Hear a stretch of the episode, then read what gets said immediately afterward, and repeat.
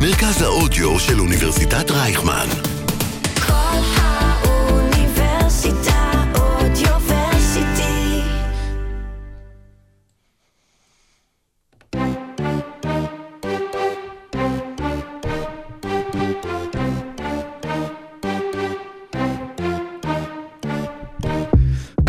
בחיים אנחנו מחפשים את הניצחון הקטן הזה, זה שיבוא ויושיע אותנו כשכלום לא הולך וישנה לנו את המומנטום של החיים השלילי לחיובי. אז איזה כיף לגרג פופוביץ' שעם 1336 ניצחונות כמאמן ראשי, ראשי ב-26 שנים האחרונות, זכה בממוצע לניצחון אחד כזה לפחות כל שבוע. ואיזה כיף לליגה שיש לה מישהו כמו קואוצ' פופ שמפזר את תורתו דרך מאבניו, שחקניו וג'י.אמיו בכל רחבי הליגה, ואיזה כיף לכם, שהוא מחכה לכם פרק שיעסוק ברובו באחד האנשים המשפיעים ביותר בהיסטוריה של ה-NBA והליגה שאנחנו כל כך אוהבים. פרק מספר 92 של עושים NBA, יצאנו לדרך.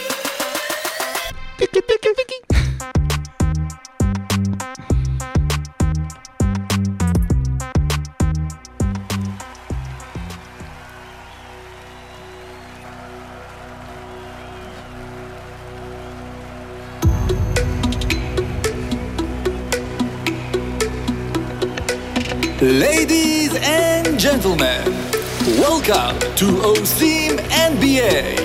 Here are your starting five. איך הפך איש ביון לכאורה למאמן המנצח ביותר בתולדות ה-NBA? מה הקשר בין מועדון כדורסל למיתוג מעסיק? קווין גרנט עולה למומי העולם של בוסטון, מזכיר שפעם שיחקו הגנה. You get 60! You get 60! Everybody gets 50! האם הליגה הפסיקה לשמור? והאם הקרב על הכרטיס לפלייאוף יכריע את קרב רוקי העונה?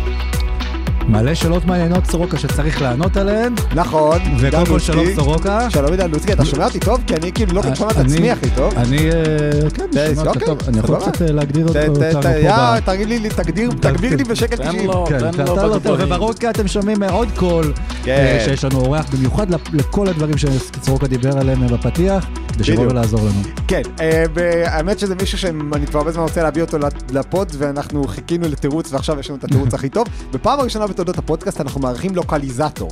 אה, אפילו אם זה מילה בעברית, זה מוקם לדעתי בקוף, שזה אומר לוקליזטור זה בן אדם שבעצם לוקח חברות גלובליות ועושה להן התאמה של הטקסטים של המסרים לתרבות הלוקאלית. אז הלוקליזטורים שלנו, אה, כבוד לקהילת הלוקליזטורים בישראל, שמונה עשרות אנשים, מאות אנשים, אה, והאיש הזה עובד עם גוגל ועובד עם עוד כמה חברות קטנות.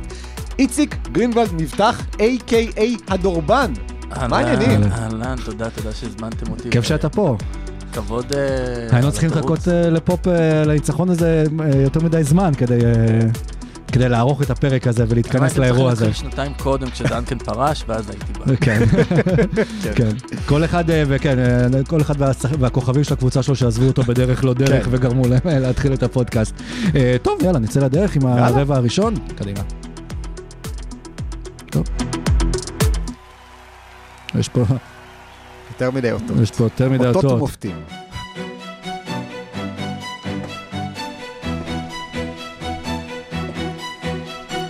רבע ראשון. אה, טוב, אז ברבע הראשון אנחנו נתחיל קודם כל עם קצת אה, סקירת אה, אקטואליות של מה שקורה בליגה ב- בשבוע האחרון, ואחר כך אנחנו נרוץ על פופ ככה ועל הספיירס לאורך כל הפרק, והדבר אולי שבאמת, כמו שסורוקה הזכיר אה, בליגה, זה שכולם יורים בא, באוויר, אנחנו בפרק על פופ, אבל השבוע האחרון זה שבוע של heavy metal, 50 נקודות, 60 נקודות. לפני איזה שבוע עלו, העלו ב StatMuse את הנתון שבדיוק התחילו לקלוע מלא שחקנים 50, מי הראשון שיקלע 60? אז באו שניים וקלעו 60 נקודות, ואיך זה קורה? כלומר, מה, מה קרה פתאום? אחד מהם אגב על הראש של פופ. כמובן, הכל מתקשר לפופ, כל הפרק הזה מתקשר לפופ לפופ. בסוף. אה, ככה כיוונו את זה. בעיניי יש כאן כמה דברים. אני לא חושב שהליגה הפסיקה לשמור. אני חושב שהתחלנו את העונה בקצב מאוד איטי, בשלב מסוים, יש לי כזה מעקב שבועי, בשלב מסוים היינו על 106.74 נקודות לקבוצה בעונה, ב- באורך העונה, היום אנחנו קרובים רגע ל-110. אני לא זוכר באמת spike כזה תוך כדי עונה, באמת מעולם, ולדעתי זה נובע מכמה דברים. קודם כל היה קיץ קצר. עם קורונה עוד ועם מגבלות, ו- ושחקנים יצאו מזה וחזרו לכושר. בעצם אנחנו ממשיכים עכשיו מגמה של השנים האחרונות, שזה גם מה ששרון דיבר עליו יפה בפרק הקודם. התפוצצות עצומה של כישרון בליגה, כי זה לא שחקן אחד שקולע את ה-60 כל פעם, כמו וויל צ'מברלין ב-62, זה כל פעם שחקן אחר. פעם זה טריי, ופעם זה לברון, ופעם זה טייטום, ופעם זה, זה קארל טאונס, ופעם זה קיירי. אז יש התפוצצות עצומה של כישרון בליגה. דבר שני, שהוא אה, אנקדוטלי אבל לא, זה שהרבה קבוצות שהיו קבוצות הגנה טובות, איבדו את שחקן ההגנה הכי טוב שלהם. גולדן סטייט איבדה את דריימון גרין לחודשיים, הייתה סופגת פתאום במקום 100 נקודות למשחק, 117 נקודות למשחק. אה, שיקגו, קרוזו ולונזו בול הלכו, שיקגו עצרו קבוצה על 90, על פחות מ-100 נקודות, בפעם הראשונה מאז הפעם האחרונה שקרוזו שיחק. קליבלנד איבדה את ג'ארט אלן. אה, אוקלאומה סיטי איבדו את לו דורט, שהיה שחקן ההגנה הכי טוב שלהם. אז דברים כאלה, חלק מהקבוצות כבר עמוק ב tanking, וושינגטון סתם איבדו כל קשר למציאות. נוסעים באמת, מפסידים לפורטלנד, ג'וש הארט לא ידע שהוא מסוגל לקלוע 44 נקודות עד שהוא קלע. בקיצור, התקבצות כזאת של, של דברים. זה לא שהליגה הפסיקה לשמור, הליגה במגמה התקפית כבר כמה שנים, ועכשיו אנחנו פשוט רואים את זה כי זה הצטבר, שחקנים נכנסים לכושר לקראת הפלייאוף. מעלים את הרמה שלהם בדיוק. מעלים את כן. הרמה, זה שאין פלייאוף, אה, זה שיש פלייאוף ו play-in, מאפשר ליותר קבוצות עדיין להיות במאבקים, אז ליותר קבוצות יש עדיין על מה לשחק, ובקיצור, אה, הרבה סיבות טובות לדעתי. יכול להיות שגם כל אחד מושך שם את השני, כזה מדברים, אני אקח רגע צעד הצידה לכדורגל, על רונלדו שמשך את אה, מסי, שמשך את רונלדו כל הזמן ביכולת, ולהציג עוד אה, יכולת יותר גבוהה ויותר גבוהה ולהיצמד לשיא שלו, אז אולי זה גם קורה בליגה. קיירי רואה את לברון קולע 50, אז הוא רוצה לקלוע 60, הוא רואה את דורנט קולע 50, אז הוא אומר, אני אקלע יותר ממנו, ובסוף כל אחד רוצה לקבל את, ה, את הזרקור שלו אה, בשבוע או ביום ספציפי. והכל גם מתחבר בסוף, כמו שסורוק אמר, לפליין. אה, כל ה... כמעט כל התצוגות האלו של קבוצות שנלחמות על, ה... על הכרטיס הזה, לפליין, אם זה לברון שמרגיש שם כמו איזה גוליית שצריך להכות את כל הפלישתים כל הזמן, ו... אה, שיתנגד לפליין. או קאט, שמינסוטה נראית הכי טוב שנראתה לדעתי מאז עשור, ו... ו... וקיירי אירווינג, שברוקלין אה, לא הבטיחה עדיין מעשית את ה play-in, ו... וצריכה את, הכל, את כל ניצחון הזה, ואפרופו קיירי, קיירי גם נח רוב העונה. נכון. הוא בא הכי טרי עם רגליים טריות. הוא גם נח במהלך העונה, עדיין, כן. הוא כמו טבח, כן, כזה, שבוע, כן, שבוע. כן. אריאל טייב צייץ היום שיש מצב שכל ה anti vaccine הזה עשה הכי טוב לקיירי מבחינה בריאותית, מבחינת sport science, כן. שהוא בא בריא וטרי ולא סוחב פציעות. כן. ובעצם עושים את ה load management, שאנחנו נגיע אליו באחד הרבעים הבאים, כן. הוא עושה load management מאוד משוכלל. אני היום הרגשתי, סיפרתי להם לפני הפרק, לבוא בנוח עם חולצה של קיירי כמו שלו פה, ואני יודע שזה מדליק אותו, אני אבוא את זה באיזה יום שהוא יעצבן אותי, אני אעשה את זה במיוחד. אה, ואנחנו אנחנו נראה את זה גם לתוך הפלייאוף, אתם חושבים? זה יכול להיות שעדיין אנחנו נראה שם. המספרים גם שהם עושים הם היסטוריים, גם מספר של טאונס, זה מספרים שעוד לא ראו במינסוטה אה, אף פעם. ג'וש הארט, כמו שהזכרת אותו. כן, ה- שני שיאי מועדון נקבעו ל 60 נקודות גם של מינסוטה וגם של ברוקלין. שניים מהמועדונים, ה- ברוקלין כן מועדון שהולך הרבה שנים אחורה, מינסוטה יחסית מועדון צעיר. אמ, שוב, אני, אני מסכים לגמרי עם איציק, זה קבוצות שנאבקות, זה שחקנים שיש להם על מה לשחק, וזה גם, אני, אנחנו רואים פחות עכשיו ביג threes, שבדרך כלל בתוך ביג threes יש חלוקת נקודות. ואנחנו רואים יותר big twos, שבתוך big twos יש לך יותר סיכוי סטטיסטית שמישהו יקלע 50 ומישהו יקלע 17, כמו שדורנט וקיירי עושים יום-יום במשחקים האחרונים, אה, ואז זה באמת אה, מסתדר ככה, כי דורנט למשל סוחב עכשיו את ברוקלין במשחקים שאירווינג לא משחק, והוא לוקח backseat במשחקים שאירווינג כן משחק. כן. ישנם משחקים, שלושת המשחקים האחרונים, קיירי 50, ודורנט עושה 17, ואז דורנט משחק לבד, ננצח את הניקס לבד, כי את הניקס אתה צריך שחקן אחד לנצח, עושה 53, ואז קיירי עושה 60. אז הם באמת יכולים לעשות יותר תורנויות בדברים האלה. ו- וכן, שוב, זה, זה כמות אדירה של כישרון, וזה לא רק כישרון, זה כישרון שהוא מאוד מאוד ייחודי לעמדות. קרל אנטוני טאונס זה 7 footer שזכה בתחרות השלשות, שכתבו את זה אתמול יפה בטוויטר של Slam, בואו ניקח רגע, רגע לכבד את העובדה שסנטר עושה step back לשלוש, כאילו מעמדה שבה הוא מה שנקרא ב triple threat, יכול לחדור, יכול לקלוע חצי משחק, יכול לקלוע שלושה, ו- וסנטר עושה את זה היום. ו... והוא לא היחיד, אמביד ויוקיץ', באמת כל כך הרבה שחקנים, המרוץ ל-MVP, הזכרנו בו לפחות עשרה שמות השנה שהיו לגיטימיים בשלב מסוים לטעון שהם מספר אחד. אנחנו רואים באמת את הליגה בשיאה, אה, וזה נהדר. כן, ושוב, בשביל לקלוע גם 60 נקודות, זה כל הסגנון התקפה צריך להיות ממוקד אליך, אז השאלה אם זה משהו שהקבוצות מחליטות בינן לבין עצמם, היום רוב הכדורים הולכים אליך, אתה הולך לעשות את זה, או שזה משהו שהם פשוט מרגישים מי שחם בתוך המשחק. אה, קרל אנטוני טאונס קלע 60, לא היה סנטר שקלע את זה מאז אה, שקיל אוניל, ואז שקיל קלע את זה נגד הקליפרס, שהיו אז נראים בערך כמו אורלנדו אפילו פחות של היום. כן. קאט אגב זה אנומליה. זה היה יום הולדת של שקיל, שאני זוכר שכל המשחק פשוט כיוונו אליו את הכדור כדי שהוא יגיע לנתון הזה, וכל ההתקפה הייתה מוקד בשק. אז, אז קאט זה אנומליה, כי קודם כל יש לידו כן שני נכון. כוכבים כביכול, יש את אנטוני אדוורדס שהוא הוא אמנם לא כוכב, אבל זה שחקן של 20 נקודות למשחק. זה שחקן שהוא בעיניי הבחירה הראשונה בדראפט, אחת המוצדקות בעשור האחרון.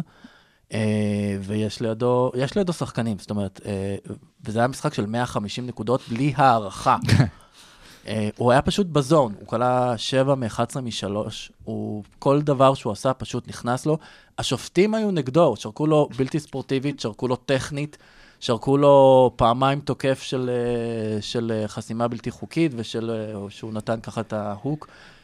והוא הצליח להגיע ל zone הזה שפשוט הכל נכנס, לא משנה מה, מה זרקו עליו, הכל נכנס, 60 נקודות, זה היה מדהים. והניצחון הזה מקרב את אה, מינסוטה ממש אה, אולי אה, לתוך הפלייאוף עצמו ולברוח מה play-in, כמובן הם רודפים עדיין, משחק מאחורי אה, דנבר. ושני משחקים מאחורי דאלאס, אבל אני לא חושב שאף אחד האמין אולי שהם יהיו במקום הזה. כשהסתכלנו מתחילת עונה על הקבוצות ואמרנו, יש הרבה קבוצות טובות במערב, מי תיפול, אז לא חשבנו על מינסוטה בתור זאת שתפיל אחרות. אני חושב שכן מבחינת פוטנציאל, אמרנו שמתישהו דברים צריכים להתחבר כן. שם, ובאמת דברים מתחברים שם, וגם הרבה קרדיט לקריס פינץ', שהוא מאמן הגנתי, מאמן התקפי יצירתי, ולזה שסוף סוף מצאו שם את השלושה מאדר וכולי, שידעו לעשות, גם לחפות הגנתית. על זה שהשחקנים שלהם, וגם להרים הגנתית את השחקנים האחרים, את הכוכבים שלא תמיד היו יודעים כשומרים. עכשיו מקדניאלס, אגב, נפצע והוא ייעדר עד לתקופה ממושכת, שזה ממש ממש מבאס, אבל גם מקדניאלס, גם ונדרבילט, גם בברלי, שבברלי במנהיגות אפילו כשהוא לא שיחק, הם מאוד משמעותיים.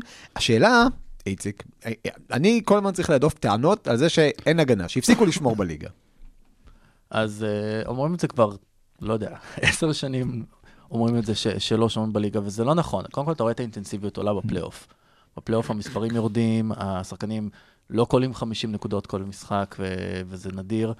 כן, אולי כשמגיע crunch time, אז לברון לוקח על עצמו ו- ומעלה את הממוצעים שלו, ו- ואתה רואה, אבל, אבל גם ההגנות עולות.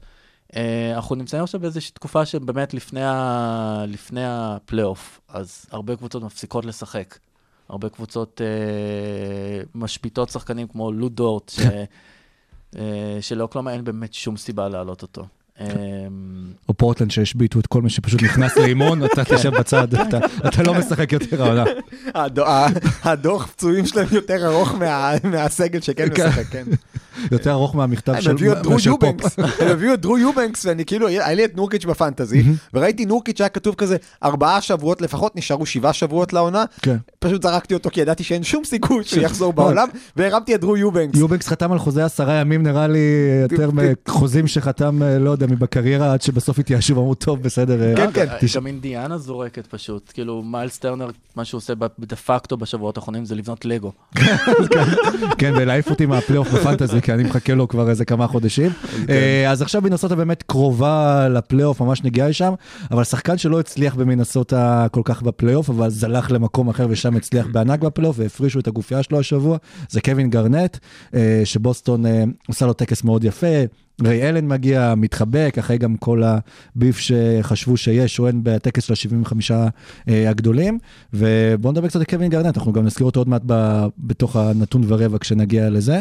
אבל בסוף, בן אדם שניסה להיות השחקן ה franchise player של מינסוטה ולא הבין, ואולי גם הרבה אחר כך הלכו בעקבותיו ואמר, אני רוצה להשיג אליפות בקריירה, אז הלך למקום אחר, ומה big three הראשונים ש, שנראו בליגה. בעיניי מה שאתה אומר קצת עושה לו עוול, כי הוא לא רצה, כאילו הוא לא יזם, הוא לא היה שחקן חופשי. הוא בשלב מסוים הוא, אני זוכר, עבדתי אז עם אה, מיכה להב, אוהד בוסטון במעריב, ו shout-out למיכה, והיה אה, את הסרט ה feeling Minnesota, כן. וכל פעם פשוט הוא היה נותן על קווין גארנט את ה... שעוד פעם היו מפסידים, ומעפים מהפלייאוף כזה את הכיתוב feeling Minnesota. ובסוף היה feeling Minnesota עד שאתה לא יכול יותר to feel Minnesota אחרי שאתה כבר 12 שנים שם, והייתה לו שנה אחת שהוא הייתה ממש טובה עם סם קסל, שאחר כך גם לקח אליפות בבוסטון, ועם לטרל ספריוול, שאז לא חנק את המאמן שלו, ואז הוא הגיע לגמר מערב, ולקח MVP, נתן עונה מעולה. ו... וחזר לבינוניות. ו... ו... והיום אתה מסתכל על השחקנים, מה שכן, אתה מסתכל על השחקנים ואתה אומר, אה, אם הם לא יצאו מהקבוצה הזאת, הם יהיו קווין גארנט. כן. זה לאו דווקא שקווין גרנט, זה באשמתו. ואז באמת, בפעם הראשונה שהייתה לו קבוצה עם כוכבים אחרים לשחק איתה, ובוסטון היו צריכים לוותר על המון נכסים בשביל להביא אותו. זה לא כלום, כמו שבחלק מהמקרים היום. אז במקרה הזה, הוא, הוא באמת הוא שחקן ש... שהוא... אני, אני תוהה הרבה פעמים מה היה קורה אם קווין גרנט היה, רואה את התוצאות עכשיו בליגה, מה הוא היה אומר על זה, לא משחקים הגנה. קודם כל, קווין גרנט בעצמו, אני חושב שיש היום שחקן שמאוד מזכיר אותו בליגה, שזה יאניס אנטטוקומפו. ו- ועוד, אה, יאניס מזכיר הרבה אנשים, משק עד אה, זה, אבל, אבל אה, באמת באינטנסיביות ההגנתית שלו, גרנט זה בן אדם שהיה מכריע משחקים, וכשאתה מסתכל על זה, אתה תזכיר את זה תכף באמת בנתון ברבע, אז, אז בהיסטוריה כולה של בוסטון, על פניו להיות אה, הצלע אחת משלוש באליפות אחת שהקבוצה הזאת לקחה בשש, שבע שנים ששם, זה לא הרבה. מצד שני, אתה מסתכל על זה, זאת האליפות היחידה שהם לקחו מאז שנות ה-80, כן.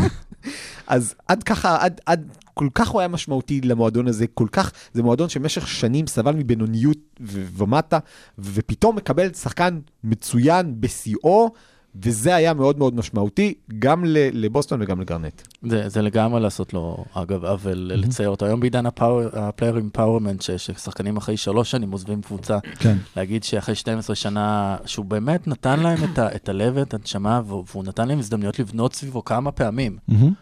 ו...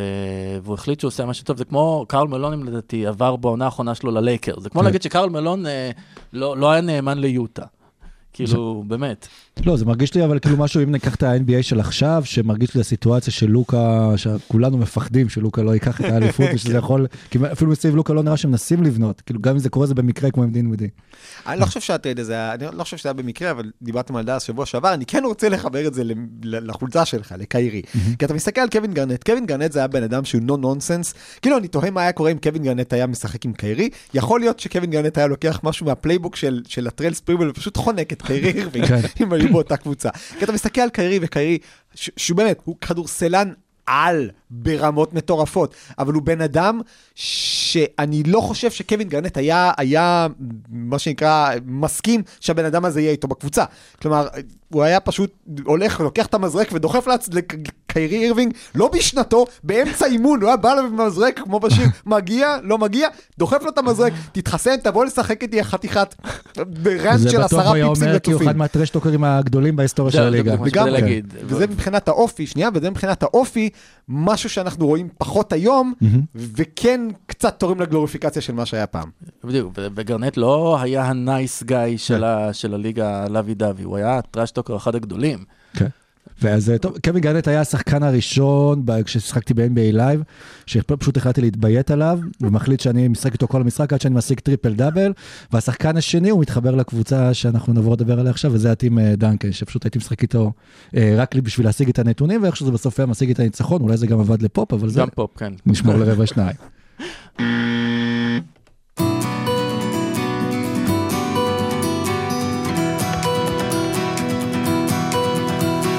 רבע שני. אז עכשיו אנחנו ברבע השני, ואנחנו מגיעים אה, לדבר על אה, גרג פופוביץ', והרבה לפני שהוא מאמן, אז קודם כל גרג פופוביץ' הוא איזשהו בן אדם מיוחד, אה, שכולם מדברים על זה, גם בצד של התקשורת וגם כל שחקן או עוזר מאמן אה, שעבר דרכו, אה, ובאמת, מה עושה אותו לכזה מיוחד את פופוביץ', בשונה מכל מאמני הליגה? אז אני הבאתי את איציק בשביל שידבר על זה, אז אני רק אשאל אותו לפני, גם- לי יש, גם לי יש, פויקה. פויקה, פויקה. אה, אני גם יש לי מה להגיד, אבל איציק כמובן יקבל את הבכורה, אני רק אשאל אותך לפני כן שאלה, איך נהיים אוהד סן אנטוניו? כאילו, או, או. או. אמ, השנה, אני חושב 95 או 6, היה אז את המשחקים של ה... עוד, לדעתי זה היה מגאסון או סגה או משהו כזה. היה משחק של הזה, ונורא אהבתי את השם ויני דל נגו. נורא אהבתי. זה- אמרתי, זאת קבוצה, ואז גם גיליתי שיש את דיוויד רובינסון שם. זה מצחיק, אגב, אני... ויני דל נגרו זה סתירה פנימית, כזה ויני השחור, וזה היה הבן אדם האיטלקי כן. הכי לבנוון, פחות או יותר, שהיה בליגה. זה מצחיק, כי אני השחקן שבגללו התחלתי לראות את הלייקר, זה ניק ונקסל, עוד לפני שהבנתי משהו מסביב, אז כנראה יש משהו אה, בשמות אה, כן, אנחנו בשמות האלה. ילדים, אנחנו מפגרים בני אה, 14, אני יודע, 15, כן. זה מה שמדליק אותנו. ואז אני מגלה שיש דויד רובינסון, ואז דויד רובינסון שובר את הרגל. ואז כל החברים שלי אה, ב- ב- בשכבה צוחקים עליי, אני אוהד את סן אנטוניו, זו הקבוצה הכי גרועה. זה, זה ה-OKC של העונה, זה הדטרויט של העונה, זה באמת הקבוצה הכי גרועה. ואז בוחרים את דנקן, ואני צוחק עליהם. כן. אז גרג פופוביץ', נזכיר, אה, נובמבר לדעתי 96, בוב היל מאמן את סן אנטוניו, הקבוצה באמת כולה פצועה, הולכת כזה לעונת tanking, גרג פופוביץ' עולה על האוטובוס, מפטר את בוב היל, ולוקח את סן אנטוניו פופוביץ' שהיה איזה general manager. מצד שאם היו עושים את זה היום, היו הרבה ביקורות עליו, בסוף די הצליח לו הייתי אומר. אז גרג פופוביץ', מה זה גרג פופוביץ' בשבילך, איציק A.K.A. הנורבן? אני חושב שהרבה מהערכים שהיום אני מסתכל על, על עצמי כבן אדם, זה ערכים שאולי קצת באופן בלתי מודע שאבתי מפופוביץ'. אה, זה לשים דברים בפרופורציה. אה, זה להבין שעבודה זה עבודה ויש את החיים בצד.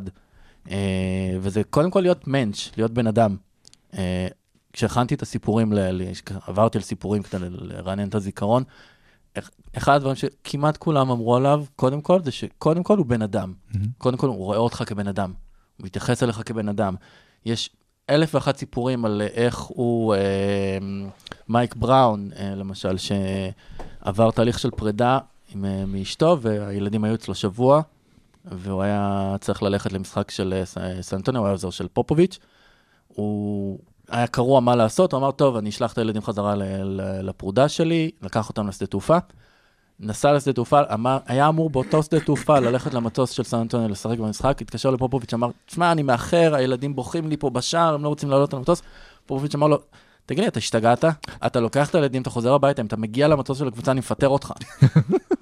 כן. ויש הרבה סיפורים כאלו על, ה- על זה שהוא, הוא- מבחינתו, כדורסל זה דבר משני. זה, אתה קודם כל בן אדם. סיפר סטיב קר, שנייה, באותה, זה, בפוד של זק לואו, שפופוביץ' נאלץ למסור אותו בטרייד. התקשר אליו בסוף יולי כשהיה מחנה כדורסל, והוא אמר לו, אה, סטיב, יש לי בשורות מבאסות בשבילך, יש טרייד על השולחן שהולך לקרות, אנחנו נצטרך לתת אותך לפורטלנד. ארן is gonna kill me for that. אה, אשתו, אה, המנוחה של פופוביץ', מאוד ממש ממש אהבה את קר ואת זוגתו, ו- ואחר כך כשהם החזירו אותו בטרייד שנה אחר כך, אז הוא אמר לו, ארן did the deal. ארן עשה את הדבר הזה. אז כן, תשמע, הוא, הוא באמת, ברמת הבן אדם, אני חושב שמעבר לזה שהוא היה מענץ', הוא, הוא ידע, כאילו, הוא היה מענץ', אבל אתה יכול להיות המענץ' הכי טוב בעולם, וכל עוד אתה לא תדע כדורסל, זה לא יעזור. אז הוא ידע להרוג אותך מבחינת כדורסלנית, ואז ללכת ולהסביר לך כבן אדם, למה הוא עשה את זה. וזו דיכוטומיה ש... ש... קשה נורא להגיע אליה. ואנשים מספרים, סיפר מונטי וויליאמס, קורע אותו בצרחות, ואז הולך ויושב איתו לארוחת ערב ומדבר איתו יפה. באמת היכולת הזאת להיות הכי מקצוען שאפשר, ודקה אחר כך להיות הכי רך שאפשר כבן אדם. באמת, הסיפורים על, על, על פופ האדם ועל ארוחת הערב ההיא אחרי כמובן הגמר של 2013 עם, עם היין, זה, זה מדהים. כלומר, זה באמת, אתה רואה בן אדם שמגדיר, לא רק, אני בטוח לאיציק, נדבר על זה בהמשך, על העץ, אבל שמגדיר איך בן אדם צריך להתנהג.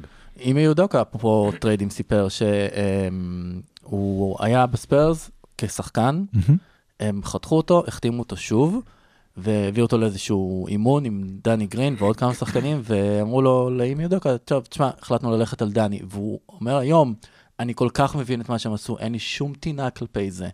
אני, זה, זה היה המהלך הנכון, כי זה גם זכה להם באליפות כמה שנים אחרי זה עם דני גרין. ו, וכמה שנים אחר כך גם, אימי יודוקה חזר לצוות האימון של פופ, אז היכולת הזאת, כמו שסורוקו אמר, לעשות את המהלך הנכון מבחינה מקצועית או מבחינה כדורסלנית, ולתת לך בראש, ועדיין שאתה לא כועס עליו. אני, אמ, הרבה מה image של פופ זה כטיפוס נרגן, כטיפוס רגזן, ככזה שמצליף בעיתונאים. אז אפילו קרייג סגר, שהמנוח, אה, ש... שהפרשן קווים, השדרן קווים המפורסם עם הצבעוני, ששאלו אותו פעם אחת, כאילו, תגיד, לא נמאס לך מפופ, פופ, כאילו, הוא לא, הוא לא מעצבן, הוא לא נודניק? אז הוא אומר, לא, הוא הבן אדם הכי, הכי מדהים שאני פגשתי, הוא בן אדם אמיתי. כן. ו... ואפילו אנחנו פופ גם... ראינו את זה כשהוא, כשהיה עם הבן של קרייג סייגר. נכון. שראיין. שבא וראיין את פופ, ו- ו- ופופ כן, אז הוא לקח את החלק הזה של לענות על שתי שאלות ובצורה מאוד לקונית אה, בין רבעים או בסיום אה, משחק, והפך את זה למשהו שהוא נחמד וכולם מח- מחכים לו, הבת, וכביכול חלק מהאופי שלו. הבת של אה, סייגר אמרה שכשאבא שלה נפטר, אז פופ באותו יום לקח מטוס לאטלנטה, היה בהלוויה, חזר לסן אנטוניו לאמן את המשחק. עד כדי כך, ואחרי אה, שבועיים אחר כך, סן אנטוניו התארחו אצל אטלנטה, הוא טרח והלך לשבת עם הילדים של סייגר. זאת אומרת, זה עד כדי כך כמה הוא שם כי- את האנשים קודם. כי בסוף גרג פופוביץ' הוא כאילו, הוא חי בליגה, הוא חי בתוך הקהילה הזו, אז הוא מחובר וקשור לכולם, ו... ובגלל זה הוא גם נוכח באירועים האלה הטובים והפחות טובים של משפחות ושחקנים אה, אה, בתוך אה, הליגה. ואולי בגלל האישות הזאת שאתם מדברים עליה באמת, אז בגלל זה הרשת שלו פרוסה בצורה כל כך ענפה ברחבי הליגה, הוא הופך אנשים ליותר טובים, מלבד מאמנים, GM, שחקנים וכדומה, פשוט הופך אותם לאנשים יותר טובים שרוצים לעבוד איתם אחר כך. הוא היום אצלנו בהייטקס מדברים המון על מיתוג מעסיק. אתה רוצה להצטייר כחברה שטוב לעבוד בה, שיש בה אנשים טובים, ובאופן כללי, היה גם, נזרוק איזה שאט-אוט לגיקונומי, לראם שרמן, שאירח את נטע מגן, ידידה הטובה, שדיברה על הסיפור הזה, על זה שבסופו של דבר לעשות, להיות בן אדם טוב, זה טוב לעסקים שלך. ו- ומתוך הדבר הזה שאיציק דיבר עליו, נולד זה ש- שגרג פופוביץ' חינך את השחקנים שלו, אמר את זה יפה, אה, לדעתי מונטי וויליאמס, to check their egos at the door, כלומר להשאיר את האגו, זה לא אומר לוותר על האישיות שלך, כמו שהיה ב soul box וזה ב Game of Zones, שאתה משאיר את הנשמה שלך, אלא לוותר על הרכיבים האנוכיים, כלומר לא לחשוב, כן, לה- להביא את האישיות שלך, אבל, אבל לקחת מזה החוצה את מה שמפריע לך להתקדם כקבוצה. שזה נורא נחמד לדבר על זה ברמה הפילוסופית, אם כולנו יודעים לעשות את זה, כל הליגה הייתה סן אנטוניו, במקום זה כל הליגה זה תלמידים של סן אנטוניו. אז, אז המקום הזה היה מקום ששחקנים רצו להגיע אליו, ולא רק כדי לרדוף אחרי טבעות האליפות, אלא כדי ללמוד, כדי להתבגר. וכשהיו לך שלושה כוכבים כל כך לא אנוכיים, שזה משהו שאני באמת מתקשה לראות שוב בליגה בעידן של ה player empowerment, אה, אנשים שבאמת, ש, שלוקחים... הרבה כסף פחות, כדי שיהיה כסף להחתים עוד שחקנים טובים. וזה מה שדנקן וג'ינובילי ופארקר עשו פעם אחר פעם. וגם עצם העובדה שהם באו מתרבות בינלאומית, ושהכלה, ושבאמת, כל הקטע הזה של, של, שפופוביץ' בן אדם שקידם אה, אה, אנשים אפרו-אמריקאים, ושקידם נשים, אה, ובקי בקי. המונד לא, לא מונתה עדיין למאמנת, אבל... והיה טורה מסינה. והטורה מסינה. אז באמת האיש שמסוגל להכיל כל כך בני אדם, הוא מבין שגיוון זה באמת כוח, זה לא סיסמה.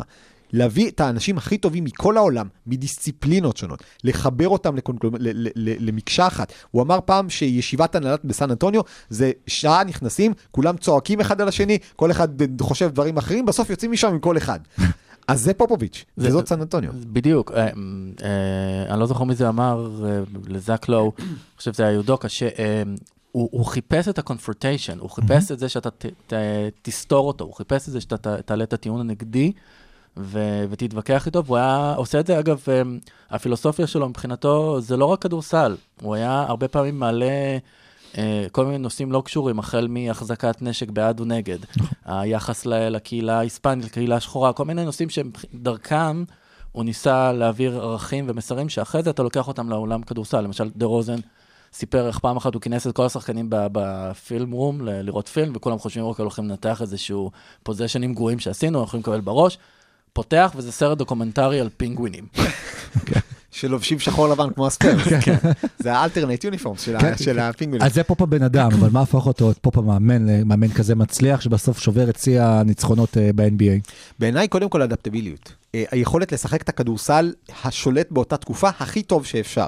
כלומר, אני לא חושב שפופ המציא, הוא כן המציא, שוב ברמה שדיברנו על הטריו החסר אגו, הוא לא המציא את המשחק הקשוח, אבל כשהיה צריך לשחק כדורסל מכוער, אז היה לו את ברוס לי, שהיה מעיף בעיטות לפרצופים של אנשים, והוא היה עושה את הכדורסל המכוער הכי יפה, הכי נכון והכי מנצח שיש. וכשהגיעה המהפכה של הכדורסל היפה, שסטיב נש הרים אותה ולא זכה להגיע אליה בערב לארץ המובטחת, בין היתר בגלל גרג פופוביץ', אלא, אז בסוף ס- גרג פופוביץ' לקח את בוריס דיאו שצמח עם סטיב נש, ו- ו- ואת הפילוסופיה ה- שבנו בפיניקס, ולקח את האליפות עם הקבוצה הכי כיפית שלקחה סדרת גמר אי פעם. זה נראה לי הכי מסכם את הקריירה של פופ, כאילו ששחקן כמו בוריס דיה, גם הוא הוא שחקן נחתך משרלוט מרכזי בקבוצה הכי כיפית, כשאתה כי אתה חושב בוריס דיה, אתה לא חושב כיף, אתה חושב, אתה יודע, צרפתי אפור כזה, שחקן שאולי היום היה יכול אה, להיות כזה שחקן, ניקולס בתום כזה אפילו, אתה יודע, כמו שרץ כזה, שלא יעשה לעצמו מדי שם, אבל בסוף הוא חתום על אחת האליפויות הכי מדהימות שיש. אם כי היום בפנסיה שלו, זה אחד השחקנים שאני הכי הייתי רוצה להתלוות אליו. הוא צלם אה, חובב, מקצוען חובב, הוא, יש לו יאכטה, הוא שט בכל העולם, הוא מדהים, הוא חי את החיים. כן. אז מה בעיניך עושה את פופ המאמן לכל כך גדול? אני חושב שגם האדפטביליות, כמו שאמרת, לדעת לעבור מהעידן של ה big 2 ל big 3, לקאסח, ל-beautiful basketball, ו- וגם אמנם קצת פחות הצליח לו לאחרונה לנסות אה, ללכת ל mid range. לדעת כל פעם לנסות לשנות את המשחק שלו ולמצוא את הדרך להצליח, אבל זה קודם כל שהוא היסודות. המאמנים תמיד מספרים איך, זה לא משנה אם זה היה עונה 14 או 15 של דנקן, או אם זה היה עונה מי יודע כמה של, של מנו ושל פארקר, תמיד באימון הראשון זה מחנות של יסודות, זה מתחלקים לתחנות, זה עובדים על יסודות של תנועה בלי כדור, של מסירות, של uh, ריצות, זה לעבוד על יסודות, כי מבחינתו, קודם כל, אם אין לך את הבסיס, זה לא עובד. בגלל שהוא איש צבא, סתם. אה, היה איש ביון לכאורה. כן. אגב, אה, יש סיפור מדהים איך הוא אה, הגיע ל- לספיירס בכלל, אה, אפרופו צבא. אה, אה, הוא פוטר ב-92 על ידי הבעלים הקודם, מקומס. כן. אה, אגב, אה, אם אני זוכר נכון, אמרו שהוא עזב אחרי שהבעלים בקומפס פיטר את ארסי ביופורד ואת, אה, ועוד כמה אנשים שהיו שם בצוות. דמיין לעצמך מה זה להיות רד מקומפס, האיש שאיבד את ארסי ביופורד וגרג פופוביץ' בהחלטה ניהולית אחת. עכשיו, ב-94 קונה את, ה, את הקבוצה ממקומס, זו קבוצה של משקיעים מטקסס, מסן אנטוניו. אחד מהם זה גנרל בדימוס בשם מקדרמוט, שהיה מפקד אה, בסיס חיל האוויר שבו גרג פופוביץ' אה, היה חניך 20 שנה קודם או משהו כזה. עכשיו, הוא, הוא לא זכר כל כך את גרג פופוביץ', לדברי הבת של אה, מקדרמוט, אבל הבת של מקדרמוט הייתה חברה טובה של ארין פופוביץ'. Mm. והוא אומר, והציעו לו למקדרמוט אה, למנות את פופוביץ', שאז לא היה לו ניסיון. הוא היה עוזר של לארי ברן ושל דון נלסון, וזה בערך הניסיון שהיה לו. והוא בירר סביב הליגה, ואז הבת שלו אומרת לו, אתה יודע, זה פופוביץ', זה הבעל של ארין, אתה מכיר אותה, ואז הוא עשה את החיבור, והוא אמר, יש פה בן אדם. כן, כדאי להביא אותו. ועוד בעיה מהחידושים שפופ הביא לליגה, תסתכלו על זה בצורה חיובית או שלילית, זה הרעיון של ה-load management ולהתחיל להושיב שחקנים. עוד לפני ה-load management, פופ פשוט היה מצפצף על national TV, אה, כאילו broadcasting של משחקים, ומושיב את הכוכבים בצד והתחיל לקבל אה, קנסות על הדברים האלה, ואז מגיע קוואי, ומתחילים לנהל לו את העומסים, ומאז כמעט כולם עושים את זה, ומלא דיונים באותה תקופה, האם זה נכון, האם זה לא נכון, כי הליגה הייתה רגילה, למי שלא מכיר מאז, ששחקן, לא משנה אם אתה מייקל ג'ורדן, לא משנה מי, אתה משחק 82 משחקים בעונה. אה, אז קודם כל, הרבה אנשים זוכרים את זה שהיה משחק לדעתי נגד מיאמי, והוא הושיב אז את כל הטריו, כן. והוא כמעט ניצח. אה, כן, והוא כתב דנקן. DNP אולד. כן, אה, והוא כמעט ניצח באותו משחק עם ההרכב השני שלו, כאילו בחוץ את מיאמי של לברון. אבל זה, אם אנחנו מדברים על מיתוג מעסיק, זה לדאוג לאנשים שלך. זה להגיד, אני, לא אכפת לי מהחוקים, אני דואג לאנשים שלי כדי שהם יהיו בריאים. אני דואג לאנשים שלי כדי שהם יוכלו, כי כן, אומרים 82 משחקים, בסדר, אומרים 82 משחקים, אה, גם אומרים שצריך לקחת אליפות. אני צריך לבחור בין השניים האלה, אני רוצה לקחת אליפות. אני רוצה שלאנשים האלה יהיו קריירות ארוכות, מוצלחות ושיהיו בריאים. ובוא נגיד, אגב, ה load management שהוא עשה אז, היום היה נחשב לאתה משחק יותר מדי. כן. כן, הוא היה מושיב שחקנים לשלושה משחקים בשנה כזה, וואו, טרפת. היום כל מיני אנשים ב back to back פשוט מקבלים מנוחה. וחזר אותו כמו שהוא היה עושה את בומרנג. זה דווקא, הוא היה עושה את זה למשחקי. ה- nationwide TV, כן. כאילו מול מיאמי. כדי ו- לעצבן. כדי להעביר את הנקודה. אבל באיזשהו שלב זה חזר לה גם כמו בומרנג עם קוואי, שבסוף החליט, אוקיי, אני, אני לא חוזר, כאילו, שמתם אותי פה, אז אני אשאר כאן בצד, ותמתינו. לא, לא ניכנס לקוואי, זה, זה סאגה כואבת שאנחנו לא באמת יודעים את כל הפרטים עליה. אז, אז נעבור לרבע הבא. לא, זה לא הרבע הבא, זה הרבע שבין הרבעים. הרבע שבין, לא, אנחנו עכשיו? אה, אנחנו כן ברבע אנחנו שבין. כן, הרבעים, אנחנו הפסקת מחצית. אז למה אני סתם עושה בעיות? אז בואו נתחיל. אה, חברים, זה הפינה שלנו של נתון ורבע. נתון ורבע. הנתונים שיעשו לכם שכל. אולי. אה, פה את שרון שיעשה את הקולות שלו. אז אנחנו נתחיל עם אה, הפינה החדשה שלנו עם נתון ורבע, והיום יש לנו הרבה נתונים בשבילכם. וקבלו את הנתון הבא, לוס אנג'לס לייקרס כבר במאזן 0-8 מאז פגרת האולסטאר, במשחקים בהם לברון ג'יימס לא קולע 50 נקודות. לעומת זאת, מינסוטה, יש לה את המאזן הכי טוב מאז האולסטאר, 9-2, שזה כולל ניצחונות על מיאמי ועל גולדן סטייט, וגם הפסד לאורלנדו מג'יק. אגב, מג'יק, לפופוביץ' יש ניצחונות יות- בקריירה, יותר מאשר לכל ה franchise של המג'יק. ואגב, יותר מ- אה, משרלוט, יותר ממינסוטה, יותר מטורונטו, יותר מממפיס, ניו אורלינס. זה, זה שישה פרנצ'ייזים. מטורף. אה, לא, לא, עכשיו, אה, לא, אמרנו שעכשיו, אתה יודע מה? לא, לא, ת- תעשה עכשיו את 6, ואז אני אעשה את 7, ואז הוא יעשה את 4. אז, אז, אה, אז הבוסטון סלטיקס אה, הפרישו השבוע את הגופייה של קווין גארנט, דיברנו על זה, ומי שלא יודע, אז קווין גארנט לא מחזיק באף שיא מועדון בסלטיקס, לעומת זאת, במינסוטה רשמו, על שמו 19 שיאי מועדון. יפה. אה, בשבעת המשחקים האחרונים, ג'ורדן פול מהווריורס קולע מעל 24 נקודות למשחק עם 60% מהשדה, 50% לשלוש ו-87% מהקו, וכמו שהוא אומר, big time! big time! ואפרופו איציק, שבע. צעיר- אפרופו אה, ארבע, כן. אפרופו צעירים שעושים עונת פריצה, אז דז'ונטה מארי הוא השחקן הראשון בהיסטוריה של הספיירס, שהוא קולע בעונה אחת מעל 1,000 נקודות, 500 אסיסטים ו-500 ריבאונדים. הוא רחוק בערך ריבאונד ואסיסט אחד מממוצע טריפל דאבל. משוגע. אה, ואמרתם טריפל דאבל, אמרתם ראסל ווסטבוק, אבל ראסל ווסטבוק ב-2022 עדיין לא עשה טריפל דאבל אחד. יותר מזה, אה, ראסל ווסטבוק מאז פגרת האולסטאר, הוא רק עם 22% מהשדה, והנתון המדהים, 9% מהשלוש. אכלתי גבינה יותר שמנה הבוקר. הוא הפך מטריפל דאבל ל triple trouble, אם דיברנו על triple trouble, אז אירווינג עם 41 נקודות במחצית הראשונה, זה היה הכי הרבה נקודות של שחקן במחצית ראשונה ב-25 השנים האחרונות, קובי בריינט היה הקודם עם 42. אם אתם מדברים על מקדים אותו. 25 השנים האחרונות, אז בעידן פופוביץ', שהוא נמשך כבר פחות או יותר אותו זמן, כן. הספיירס מעולם לא מסרו אה, הכי הרבה אסיסטים כמו שהם מסרו העונה, שזה 28, הם מובילים את הליגה באסיסטים, זה שלושה אסיסטים למשחק יותר מאשר עונת הכדורסל היפה של 2014. משוגע. אה, אז קבלו את הנתון הבא, טיילר הירו מאז פגרת האולסטאר עם מעל 25 נקודות למשחק, מעל 50% מהשדה ו-47% לשלוש, שהוא זורק לפחות 7 זריקות לשלוש במהלך המשחקים האלה. האם אה, יש לנו את השחקן השישי של העונה? כן. אה, ואם דיברנו על שחקנים שלא שומרים, הנה אחד שכן שומר, ג'ארן ג'קסון ג'וניור, שגם זה קשור לסן אנטוניו, כי אבא שלו היה בסן אנטוניו, מוביל את ה-NBA בחסימות, באחוז הצלחה בחסימות, ושני באחוזי שדה הגנתיים. האם הוא יהיה שחקן ההגנה של העונה? לפחות לפי ג'ה מורנט, כן. כן, אני אוסיף על זה עוד משהו קטן שקראתי ממש שנייה לפני השידור. אה, ממפיס בדרך להיות הקבוצה השלישית בהיסטוריה, שתוביל את הליגה גם בחסימות וגם אה, בחטיפות. הקבוצה הקודמת שעשתה את זה לפני 17 שנים, ממפיס. לקחה אליפות. אה, ומי המאמן של ממפיס? עוד רגע נגיע לזה.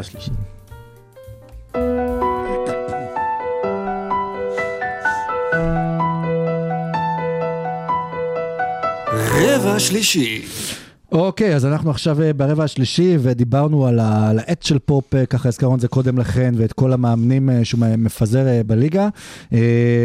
ולפני שנתחיל לדבר על ההשפעה שלהם, משהו שרצינו לגעת בו קודם, אבל אולי ניגע בו עכשיו, אתם רואים איזשהו אולי מחליף לפופ, מישהו שיכול לשבור את ה- את- את השיא שלו? אז אה, אה, אתה אומר מחליף ב- בטבלת בשיא. בטבלת טבלת השיאים, כן. אחר כך נדבר על המחליף לפופ. אה, אני בעיניי יש בן אדם אחד שיכול לעשות את זה שנמצא היום בליגה, וזה התרבות הארגונית אולי הכי מרשימה שיש היום בליגה, שגם מביאה ניצחונות, מצטער איציק, שזאת מיאמי היט, לא, זה בסדר, וזה אריק ספולסטרה, בעיניי הוא היחיד כיום שיש לו סיכוי. אני הייתי חושב על אה, סטיב, כאילו, לסטיב קר, אה, זה גם אתה צריך הרבה ניצחונות בעונה, שוב, כן. אה, כדי להגיע אה, לשיא כזה, ומן הסתם הרבה שנים ב-NBA.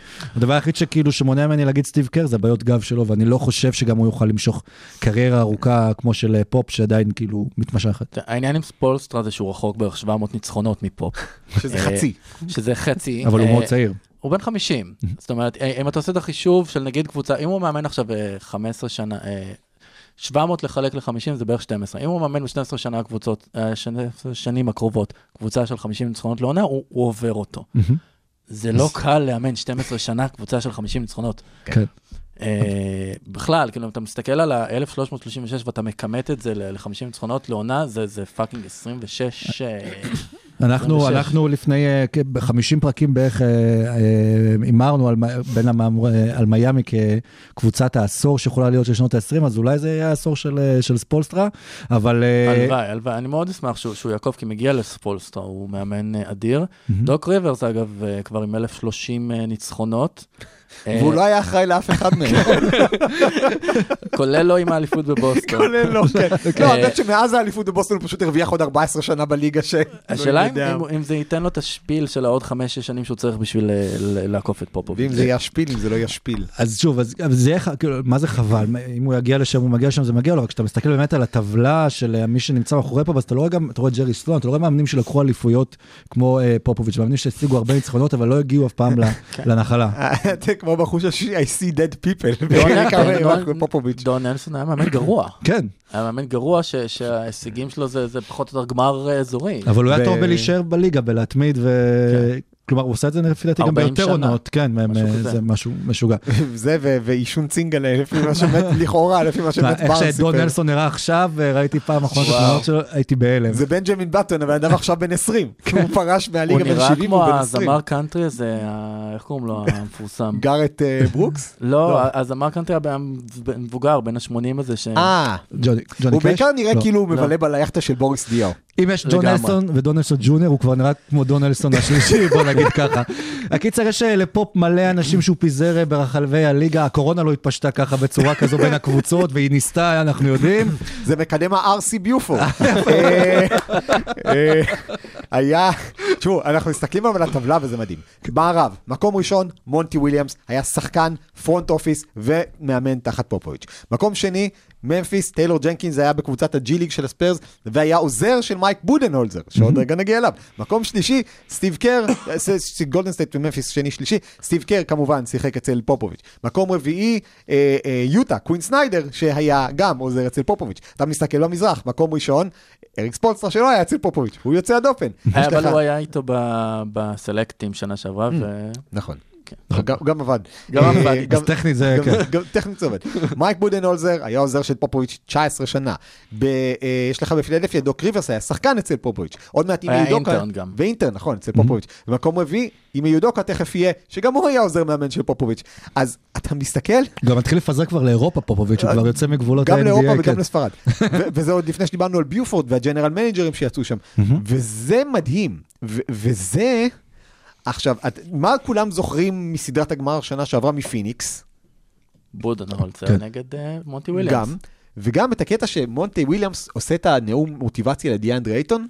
אתה זוכר, Mm. על הספסל, שכאילו לוקחים את זה את החצי שנייה, לדעתי, את החצי דקה, לדעתי אמרו שזה היה הרגע הכי ויראלי שלו כדור, כדורסל נטו של הגמר, שהוא בא ועושה לו כזאת הרצאה, ושם אני ראיתי כאילו את, את פופוביץ' בהתגלמותו, של להגיד לבן, לתת לבן אדם בדיוק את המילים הנכונות בזמן הנכון כדי להרים אותו מהקרשים, וזה אמרתי, וואו, זה כאילו רואים את ההשפעה של פופוביץ'. זה דבר אחד, ודבר שני זה שסטיב קר אמר לפני כמה שנים ב pod, אה, שמה שהוא לקח מפופוביץ' שהוא מיישם בגולדן סטייט זה אה, לתת לשחקנים חופש בלי לאבד את הסמכות. אני חושב שגם אם אתה מסתכל על כל המאמנים שאתה ציינת שהם עכשיו בקבוצות שמובילות את הליגה, אז, אז משהו מהפופוביץ' באמת חלחל שם, יש שם תרבות ארגונית. יש שם, פיניקס פתאום נראית כמו ארגון. יש אה, אה, מילווקי, יש לך שחקן שרוצה להקדיש את החיים שלו למועדון, שזה משהו שהוא נדיר במח... בעידן שלנו היום.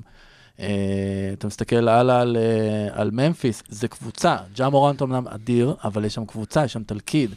אה, ואני חושב שזה, אם אני מנסה לחפש את המכנה המשותף בין כל האנשים שפופוביץ' פיזר בליגה, אז, אז זה שוב, זה חוזר לעניין הזה של אה, המיתוג, המיתוג, ו- ולראות את השחקן כבן אדם קודם כל, לפני הכל, ו- ולתת לו את הכלים להצליח. יכול להיות שפופוביץ' בגלל שהוא איש ביון, אז אה, פשוט שותל, אה, כמו שאנחנו עושים, כן, סוכנים באיראן ופה בכל הליגה, גם כדי שידליפו לו, אבל גם כדי להתאים את הליגה למשחק שלו. אם הוא היה איש ביון, הוא היה איש ביון גרוע. מונטי וויליאמס מספר שבניו אורלינס, שהוא היה בתקופה בניו אורלינס, אז, אז פופוביץ' מתקשר אליו, ואומר לו מה שלומך, והוא אומר, תשמע, אנחנו בתקופה לא טובה, אז אה, פופוביץ' אומר לו, בוא אלינו בקיץ, נעשה קצת אה, אימונים ביחד. אז, בוא, אז מונטי אומר, יאללה, אני אביא מאמן שניים. הוא אומר לו, לא, לא, אתה מביא את כל הקבוצה, כולם טסו לסן אנטוניו, פופוביץ' והצוות של פופוביץ' היו ביחד עם המאמנים של ניו אורלינס, אימנו אותם, לקחו אותם לארוחות, ישבו איתם, פשוט החדירו בהם את התורה של פופ. שזה חלק ממה שדיברנו עליו קודם, שבסוף הוא חלק מהקהילה מהליגה והוא רוצה שהליגה תצליח ות, ותתפתח, כי הליגה חשובה לו. השיא של אה, מקדם ההדבקה אה, היה, אה, אני זוכר כי זה היה הכתבה האחרונה שעשיתי במעריב לפני שעזבתי שם ביולי 2013, זה היה כפולת אמצע שבה לקחנו מפה של ארה"ב ושמנו איזה אנשים מסן אנטוניו נמצאים עכשיו בכל קבוצה, לחצי מהקבוצות, literally לחצי מהקבוצות, וואי. זה היה ספיירס של, אה, אומנם הם הפסידו בגמר של אותה שנה, אבל זה היה משהו בסגנון של אה, ספיירס הפסידו, אבל פופוביץ' ניצח, כי כן. באמת האנשים שלו מפוזרים בכל הליגה, ו- ו- ו- וזה היה המון דברים. חייב למצוא את התמונה הזאת. אני, אני אמצא את זה, לא, לא זוכר, אני, הבעיה עם מעריב שהם פשוט, המון דברים פשוט הלכו. הלכו לפח שם כן. בכל המעברים, חבל. אה, אולי יש לי את העיתון הזה איפשהו. בקיצור, זה היה באמת, אה, כי אנשים, זה ליגה אומרים שהרבה פעמים קופי קאט ליג. אז אם משחקים מהר, כולם רוצים לשחק מהר, ואם משחקים פורורדים, כולם רוצים לשחק פורורדים, ואם משחקים, ואם יש קבוצה מנצחת, כולם רוצים לטעום מהדבר הזה של סן אנטוניו, וזה לקח זמן. זה לא היה אה, מיידי, וזה היה הרבה אנשים שהבשילו לאט.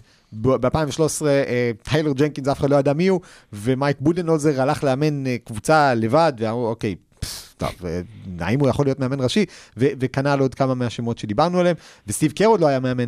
אז באמת, לא ידעת את הדברים האלה, אבל הזרעים האלה לפעמים לוקח להם שנים לנבוט, ובסופו של דבר, אני חושב שפופוביץ' מסתכל על זה ואומר, אוקיי, האנשים האלה, עכשיו בגלל מה אני לא מגיע לפלייאוף, ויופי, כאילו, זה כיף. זה אנשים שאתה בסופו של דבר, אתה משאיר משהו ממך, אתה משאיר חותם על הליגה, שבעיניי, וזהו הדבר הכי גדול של גרג פופוביץ', אין בן אדם שהשפיע יותר על ה-NBA, שהוא לא כדורסלן, ב-25 שנה האחרונות מאשר פופוביץ'. ובסוף זו מערכת שאתה רוצה לבוא לעבוד בה, כי אתה כי גם מוצגת בתור המערכת שבוחרת את האנשים הטובים ביותר, וכמו שאתה אומר, אחר כך שאתה בא עם קורות חיים למאמן, אז אם אתה עוזר של פופוביץ' לעומת עוזר בכל קבוצה אחרת, זה ישדרג אותך אחר כך בדעה עליך או באמונה ב- ביכולות שלך. אני אגיד יותר מזה, פופוביץ' פועל אקטיבית כדי לסדר ג'ובים, ל... וזה לא רק לחברים שלו, זה גם לא רק לאנשים שגדלו במערכת של הספיירס, אה, מייק מלון, המאמן של דנבר, מעולם לא למד אצל פופוביץ' או הת... הת... התמחה אצלו.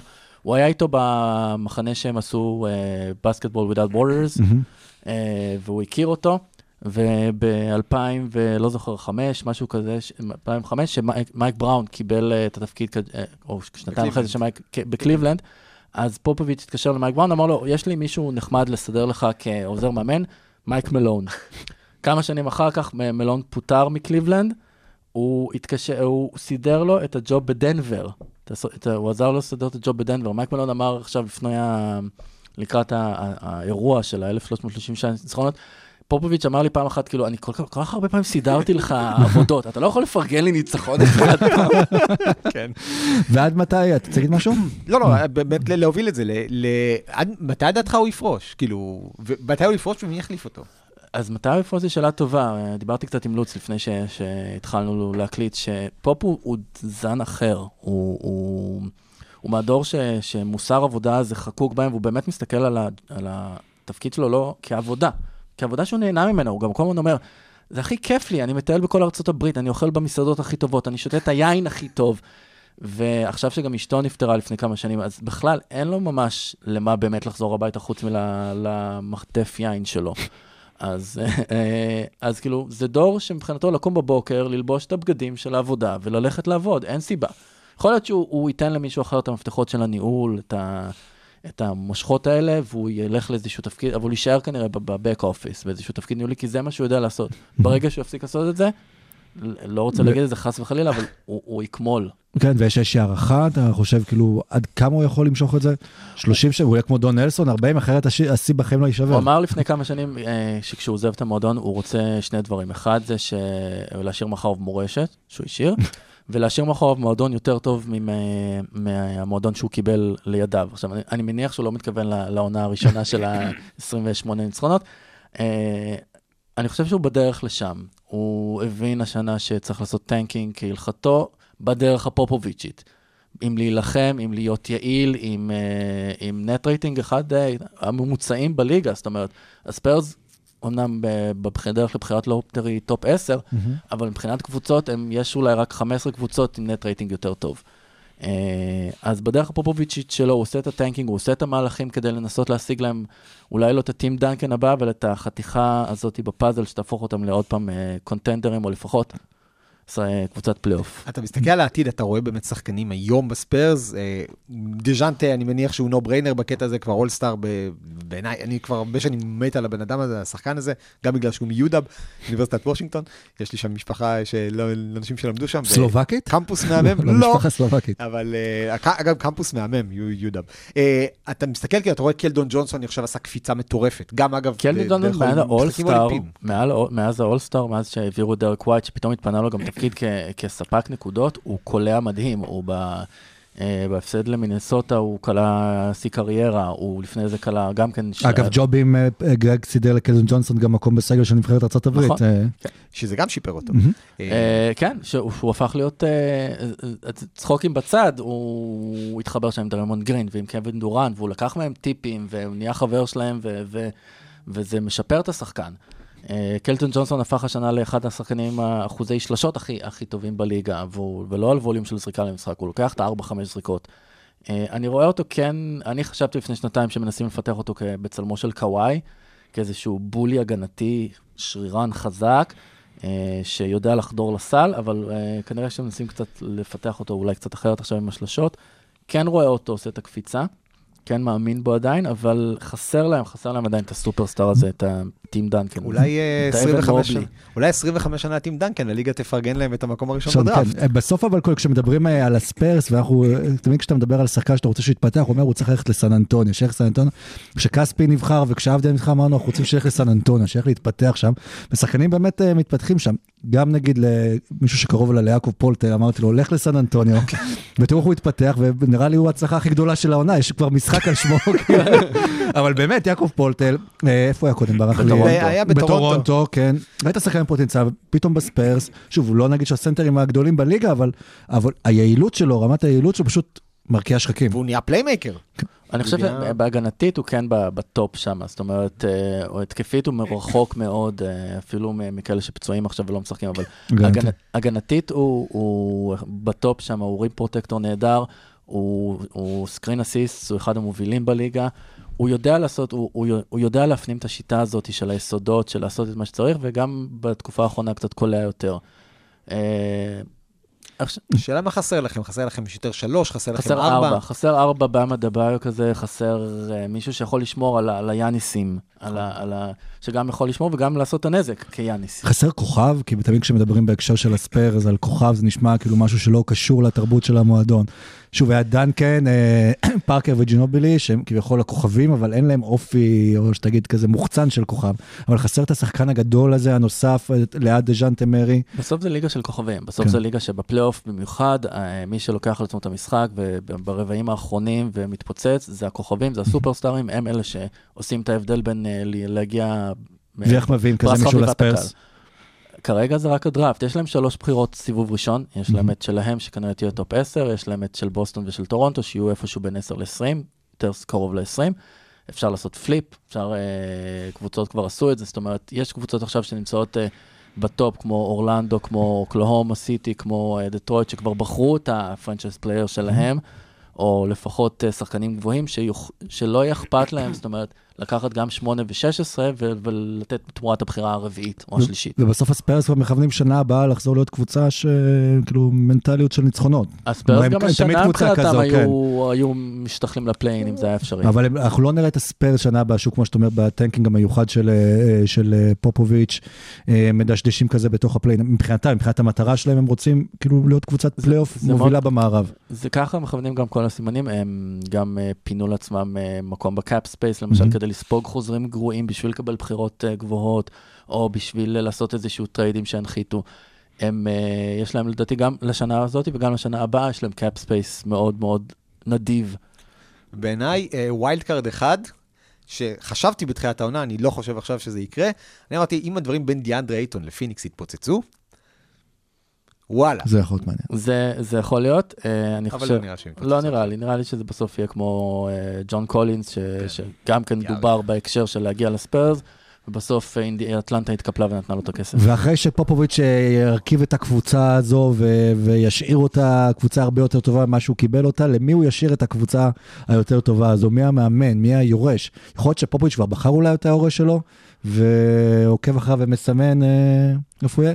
כי זה יכול להיגמר גם, שוב, סליחה, נלך לכדורגל, כמו מנצ'סטר יונייטד ואלכס פרגוסון, שראינו שמאמן כל כך דומיננטי, שמשפיע על התרבות של המועדון, שהוא המועדון בפני עצמו, וברגע שהוא הלך, המקום לא מצליח להתרומם.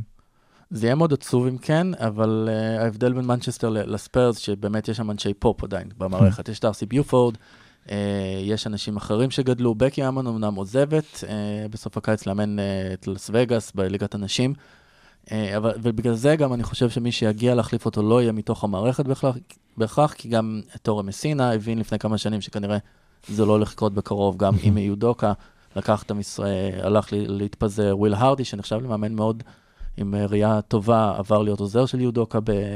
אנשים בשנים האחרונות מבינים שכנראה פופ לא הולך לפנות את המקום, ושכנראה זה בהכרח לא הולך להיות הם, או שלא בטוח שזה יהיה הם.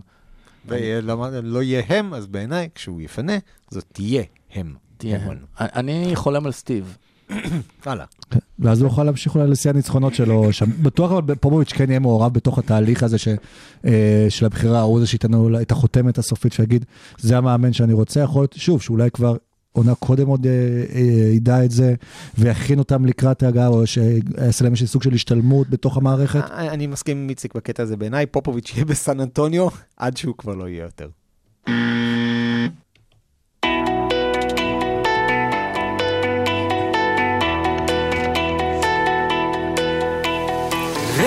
רביעי. אה, הזכרת קודם סורוקה שצריך לתת לסן אנטוניו אולי לכבוד 25 שנים אה, מאז הבחירה של טים דנקן את הבחירה הראשונה אה, שוב, ואולי אם הייתה בוחרת בשנה שעברה במקום הראשון בדראפט או במקום השלישי והרביעי בדראפט, אז הייתה יכולה באמת לקבל שחקן הגנה ברמות, אה, ברמות האלה, ואנחנו באמת רואים עכשיו הרבה צעירים והרבה rookies בתוך העונה שמועמדים ל rookie עונה, ו...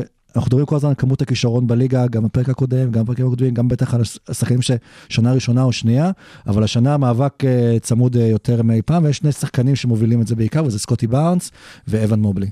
שבעיניי זה השחקן הכי דומה מבחינת מנטליות לטים דנקן, מאז טים דנקן.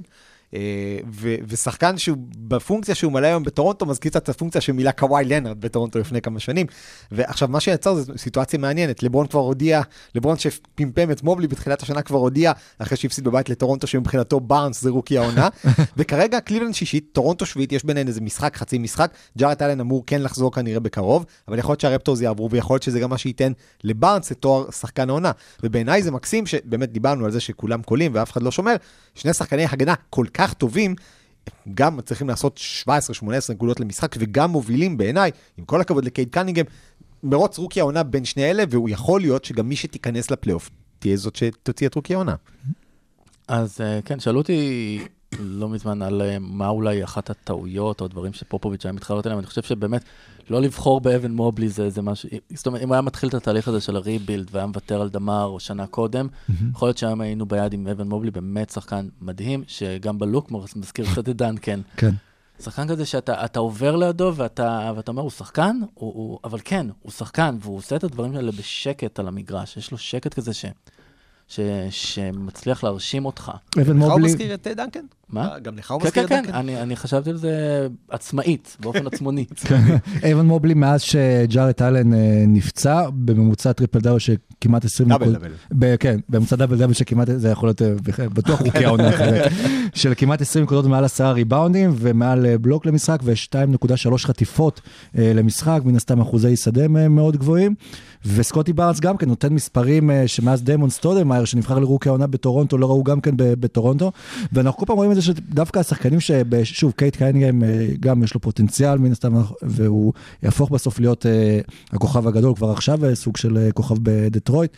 אבל גם ב-2018 אנחנו רואים שבחירות ו-3-4 וגם עכשיו אבן מובלי וסקוטי בארנס זה דווקא תמיד הבחירות שיותר בולטות דווקא אולי בשנה הראשונה. זה בגלל שיש עליהם פחות לחץ, כי לא שמים את החותמת של בחירה ראשונה ולהוכיח עכשיו.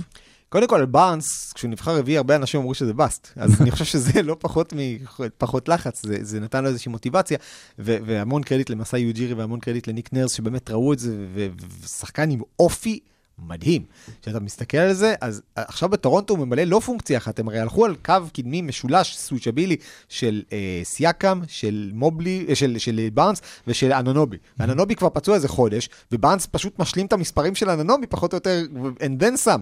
אה, כי אין להם באמת עוד, כאילו יש את טד יאנג, ויש את בושי, ויש את חרפי, ויש את כם בירץ', אה, אבל אה, אה, אין להם באמת כאילו שחקן שלישי אמין בקו הקדמי, ובארנס פשוט לוקח עליו, כמו שמובלי עושה בקליבלנד כשאין את כן. ג'ארט אלן, לוקח עליו עוד אחריות, וזה מרוץ מדהים לרוקי העונה, כי אתה רואה שני שחקנים שמפגינים כל כך הרבה בגרות, ובארנס, תשמע, הוא, הוא באמת פוטנציאל קו- קוואי בעיניי. מעניין היה לראות מה היה קורה אם קייד לא היה פצוע כל כך הרבה בתחילת העונה, כי הוא כן נתן את הריצה שלו מאז שהוא חזר, והרבה אומרים ש... שאם הוא לא היה פצוע, אולי הוא כן היה שם מתחרה על התואר, למרות שדטרויט הם פחות או יותר dead last שם. זהו, זה- בעיניי כשיש מספרים דומים, ואפילו אם, אתה יודע מה, אפילו אם קוואי לא היה פצוע, היו לו עכשיו, לא יודע, 60 משחקים, 22 נקודות, 8 ריבאונדים, 6 אסיסטים, ואתה מוסר אותו עדיין מול המספרים של מוביל ובארנס, עדיין אני לוקח לפניו את מוביל ובארנס, כי בעיניי היכולת שלך להפוך קבוצה למנצחת, להביא קבוצה לפלייאוף בקונפרנס חזק, יותר טובה מאשר לעשות 22 נקודות למשחק בקבוצה הכי גרועה בליגה, עם כל הכבוד לקייד. אני איתך על זה, ואני חושב שבגלל זה גם, אה, למרבה הצער, גם אה, סקוטי בארנס יזכה, כי טורונטו יש שם קבוצה. טורונטו יש שם תלכיד ש- שיצליח בסוף, אה, אם זה יהיה משחק פליין, לנצח את קליבלנד שגם פצועה. זהו, אה, טורונטו זה הכי מזכיר את מה שאמרנו קודם, כביכול השלושה הגדולים שלהם, או שלושת הכוכבים שלהם, כמו בסן אנטוניו, אבל זה לא שמות שתגיד להם, כשאני אומר כוכבים של הליגה, שתגיד אותם ב-20 או ב-30 או 40 הס- 40 השחקנים הראשונים שיש לך. אולי ואן וליט איכשהו נדחף שם, אבל את פסקל סייקם ואוג'ה אנובי ואת אה, סקוטי בארנס, אתה לא תמצא אותם שם בתוך הרשימה הזו. ושתי הקבוצות האלה נאבקות גם כן אה, ממש במקומות 6 ו-7 על הכניסה לפלייאוף ולפליין. קליבלנד כרגע אולי נראים בהם הסיכוי הכי פחות להישאר במקום השישי בגלל כל הפציעות שעוברות עליהם, והתקופה רעה ולוח המשחקים. אבל כשנגיע לפלייאוף, איזה קבוצה הכי מפחיד אה, לפגוש? בין שתיהן? כן. טורונטו כנראה, כי טורונטו בא עם הניסיון, טורונטו בא עם שחקנים שזכו בטבעת אליפות, טורונטו בא עם אה, מאמן שזכה בטבעת אליפות ויודע לעשות את ההתאמות, ואנונובי שיחזור. אנונובי שיחזור, וואן וליט שעכשיו, אני מקווה שה... זה הרבה תלוי בברך של ואן וליט, שנקווה שתהיה בסדר. וכן, שוב, קליבלנד היא סיפור נפלא, וביקרסטאף אולי עוד יזכה במאמן העונה, למרות שבעיניי אם הוא מחוץ לפלייאוף אז הוא גם לא ייקח מאמן העונה. אמ, קליבלנד נהדרת, כיף לראות אותה. עדיין, אם אני צריך לשים את נפשי בכפי כדי לא לפגוש את אחת מהן, אני נמנע מטורונטו בכל מחיר. הם קבוצה שיכולה להרוג אותך באינטנסיביות הגנתית פתאומית יוצאת דופן, אפילו יותר גבוהה מזו של ו- קליבלנד. וגם התקפית. וגם התקפית, נכון. כן, וטוב, אנחנו אפילו לא יכולים להמר נגיד מי יהיו טורונטו קליבלנד במקום השישי, זה יכול להיות אמרנו כבר או פילדלפיה או שיקגו, אולי אפילו בוסטון. אה, אה, אולי ברוקלין תעבור את שתיהן, ואז קליבלנד וטורונטו יתמודדו ביניהן בפלי- בפליין. בפליין, כן. הם צריכות להיות במקום... אה, שבע, שבע, שמונה, שמונה. לא, תיאורטית. 7-8 הם לא אחת נגד השנייה, לא? לא, 7-8 אחת נגד השנייה, והמפסידה אחר כך... אה, אה, נכון, נגד מה זה, 9-10, כן. נכון, כן.